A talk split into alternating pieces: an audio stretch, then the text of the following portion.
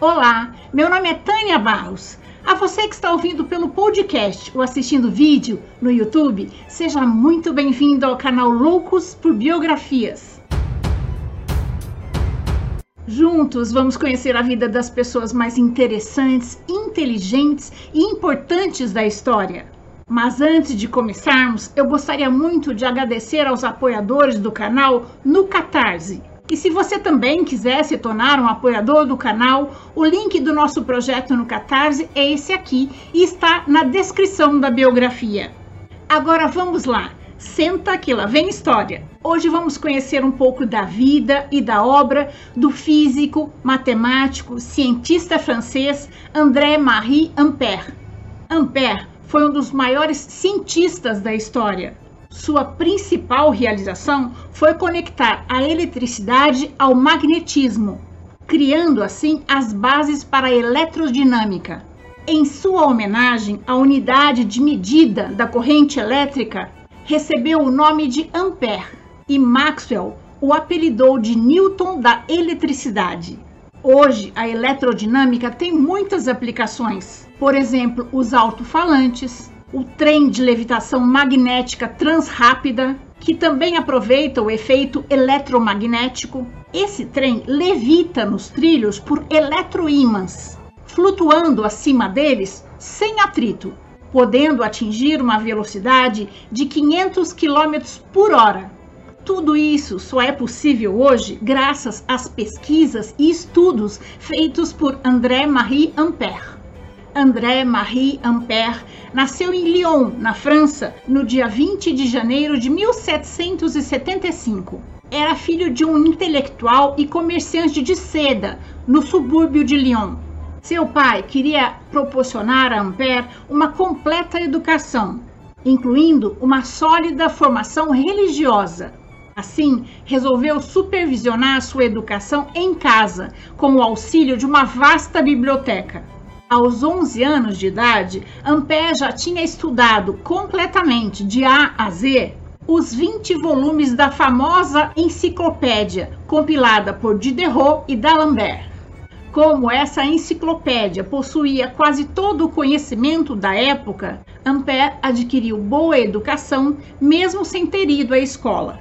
Aos 12 anos, já resolvia complexos problemas de geometria e álgebra e já era considerado um gênio da matemática. E iniciava a leitura das obras de Leonard Euler e Jacob Bernoulli. Tarefa difícil porque requer um conhecimento prévio sobre ramos bastante complexos da matemática. Além disso, Bernoulli escrevia suas obras em latim, idioma que Ampère desconhecia. Porém, com a ajuda do pai, Ampère aprendeu o idioma em apenas duas semanas. Quatro anos depois da Revolução Francesa, em 1789, quando Ampère estava com 18 anos, seu pai foi guilhotinado. Ampère entrou em profundo desespero vendo seu pai sendo guilhotinado sem a prévia formalidade do julgamento, no período do terror que se seguiu à Revolução Francesa. Ele não conseguia se conformar com a morte estúpida do pai e durante o ano e meio largou seus estudos e nada fazia, além de vagar, perdido e desolado. Além disso, Ampère e sua família ficaram na pobreza, porque toda a fortuna da família foi confiscada. Ao recuperar-se do choque, Ampère viu-se na obrigação de sustentar a família e passou a dar aulas particulares de matemática, ciências e línguas. Ampère dedicava-se cada dia mais não só à matemática, mas também à física, química, filosofia, a história natural, entre outros ramos da ciência. Em 1799, casou-se com Julie Caron e em 1800 nasceu seu filho Jean-Jacques Ampère, que mais tarde se tornou escritor, historiador e membro da Academia Francesa. Em 1803, sua esposa Julie faleceu. Para fugir da tristeza, Ampère se dedicou ainda mais à vida científica. Nesse mesmo ano, publicou sua primeira obra em matemática, Ensaio sobre a Teoria Matemática dos Jogos de Azar. Nesse artigo, resolveu o problema que há muito intrigava os matemáticos. Ampère provou que um jogador sempre será vencido por um oponente que tiver muito mais dinheiro.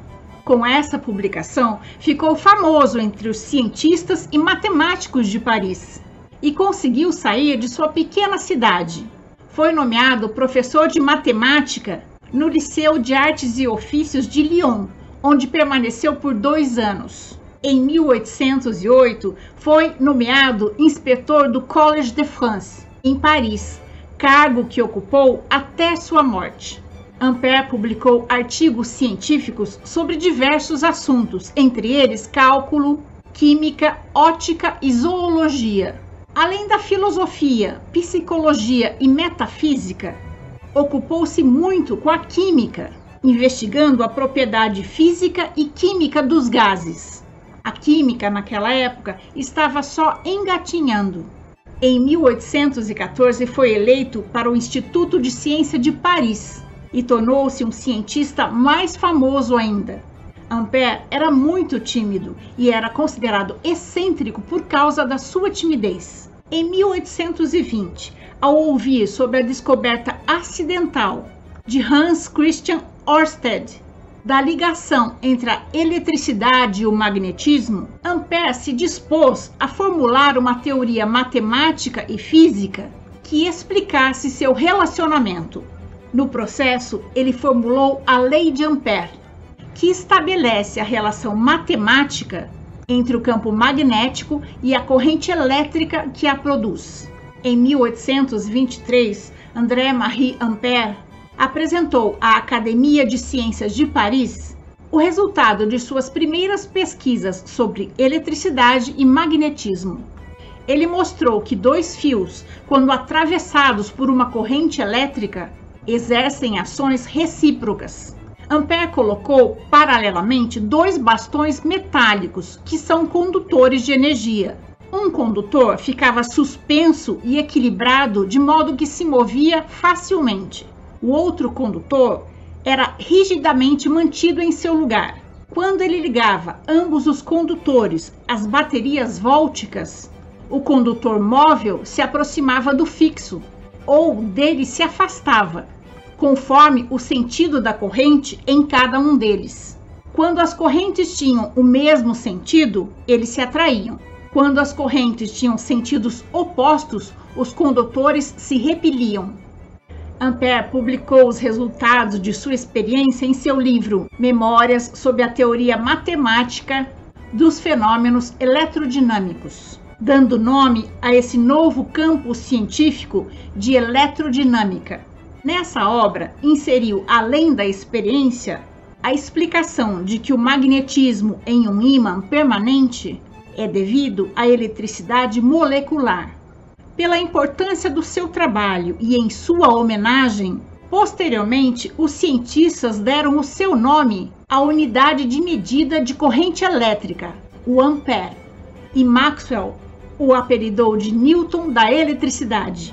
Em 1826, com a fama que alcançou com suas pesquisas, Ampère foi convidado para assumir a cadeira de física no College de Paris, mas já estava menos ativo. E mesmo a academia, oferecendo milhares de francos por pesquisa, em 1827, Ampère, que desde jovem sofria de depressão, retirou-se para a solidão ele continuou se dedicando aos seus estudos, especialmente da matemática e da filosofia, mas renunciou à fama. Em 10 de junho de 1836, aos 61 anos, André-Marie Ampère faleceu em uma viagem oficial para Marseilles e foi sepultado na tumba da família, no cemitério de Montmartre, em Paris. E essa é a nossa história de hoje. Eu espero ter contribuído para que seu dia seja bom. Se você gostou, deixe seu joinha, faça seu comentário, conheça as outras histórias do canal e compartilhe com seus amigos. Lembrando que o canal Loucos por Biografias traz novas histórias toda semana no YouTube e em podcast. Estamos também no Instagram e no Twitter. Encontro vocês na próxima biografia do canal. Até mais!